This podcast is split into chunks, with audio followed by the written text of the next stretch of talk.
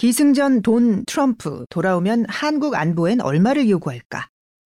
스브스 프리미엄에 실린 SBS 김혜영 기자의 딥빽 취재 파일입니다.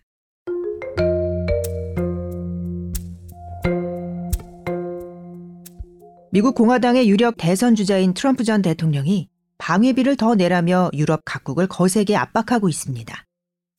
트럼프 전 대통령이 동맹국들한테 원하는 건 세계 경찰 비용을 분담시키는 건데 그 대상의 한국도 예외는 아닐 거란 우려가 나옵니다. 트럼프가 다시 대통령이 된다면 과연 한국의 안보와 관련해 어떤 요구사항을 내놓을까요? 우선 방위비 분담금 증액을 또 요구할 가능성이 있습니다.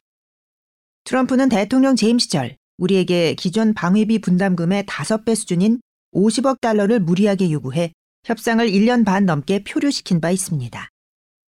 트럼프가 다시 집권할 경우 국방장관이 될 걸로 거론되는 크리스토퍼 밀러는 헤리티지 재단의 프로젝트 2025 제안서에서 동맹국들이 재래식 방어에 훨씬 더 큰 책임을 져야 한다. 즉, 핵무장이 아닌 기존 군사력을 활용한 방위에 돈을 더 많이 내야 한다며 그 대상국으로 한국을 적시했습니다. 트럼프가 당선되면 방위비 분담금 외에도 항공모함 전단, 장거리 핵 폭격기 등 전략자산의 한반도 출동 비용이나 한미 연합훈련 비용의 부담을 요구할 가능성도 있습니다.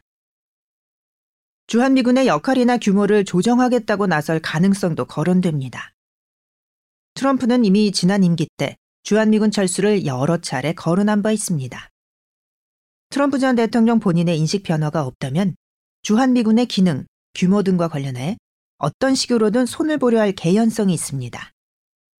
트럼프 재집권 시 국무장관 후보로 거론되는 오브라이언 전 국간보 보좌관은 국내 한 언론과의 인터뷰에서 현재 미국이 마주한 가장 큰 국제적 위협은 중국 공산당이라며 한국이 한미동맹을 위해 할 수 있는 일이 지금보다 많을 것이다. 미군 병력과 항공기 함정에 지나치게 의존할 필요가 없을 수 있고 이러한 전력은 중국을 더 억지하는 방식으로 분산될 수 있다. 이렇게 말했습니다. 지금은 주한미군의 역할이 사실상 북한 대응으로 국한돼 있는데 그걸 조정해서 중국을 견제하는 데 쓰겠다는 뜻입니다. 경상국립대학교 정치외교학과의 매튜 젠킨스 교수는 인도 태평양 지역 주둔 미군은 모두 중국을 견제하려는 장치의 일부이기 때문에 트럼프가 재선에 성공하더라도 주한미군의 철수를 추진하기는 어려울 거라고 말했습니다. 그럼에도 전문가들은 한국 정부가 최악의 시나리오를 염두에 두고 줄 것은 주되 지킬 것은 지키는 방향으로 즉 반드시 지켜야 할 핵심 국가 이익과 포기할 수 있는 부분을 구분해서 전략을 세워야 한다고 조언합니다. 미국 측 요구 사항을 일부 수용하는 대신 양보를 받아낼 수 있는 건 최대한 받아내는 빅 딜을 준비해야 한다는 겁니다. 우리가 꼭 얻어내야 할 핵심적인 이익 가운데 하나는 한국이 유사시 제공받기로 되어 있는 미국의 해구산이 더 신속하고 정확하게 전개되도록 보다 확실한 장치를 마련하는 겁니다. 아산 정책연구원의 양욱 연구위원은 나토의 경우와 비교했습니다. 나토에는 미국의 전술 핵무기가 100여 개 배치돼 있어서 그 숫자는 무조건 나토를 지키는 데에만 쓸 수 있는데 한국에는 한국 방어 전용의 핵무기가 없다는 겁니다. 핵무기는 미 본토에 있고 이걸 유사시에 한국 방어에 쓴다고 하지만 정확히 얼마 이상은 최소한 쓸 수 있다는 계산이 아예 없다는 건데 이런 걸 보다 구체적으로 확실하게 얻어내는 게 필요하다고 양욱 위원은 말합니다. 이와 함께 북한이 비핵화할 때까지 한국의 전술 핵무기를 재배치하는 방안도 우리가 얘기해 볼 수 있는 방안이라고 양욱 위원은 제언했습니다.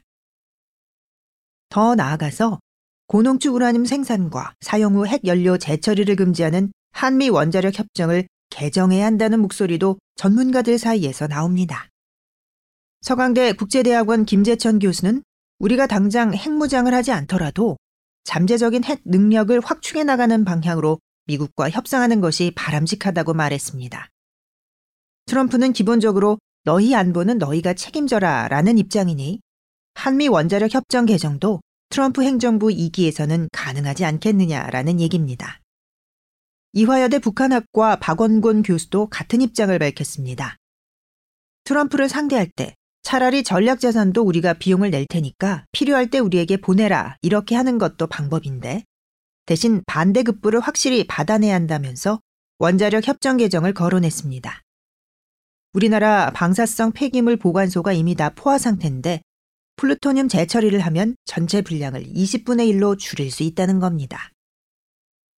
미국이 나토 공동 방위 조약에서 탈퇴하려면 대통령이 상원의원 3분의 2의 승인을 받아야 한다는 법이 만들어져 있는 것처럼 한국에 대한 미국의 방위 공약을 더 공고히 할 수 있게 의회 외교를 강화해야 한다는 제언도 나옵니다. 이미 범정부 차원의 테스크포스가 꾸려져서 대응을 준비하고 있다는 소식도 들리긴 하지만 정부는 트럼프 2기 행정부가 출범한다 해도 국익의 손상을 최소화할 수 있게 지금부터 더 면밀히 대비해야겠습니다.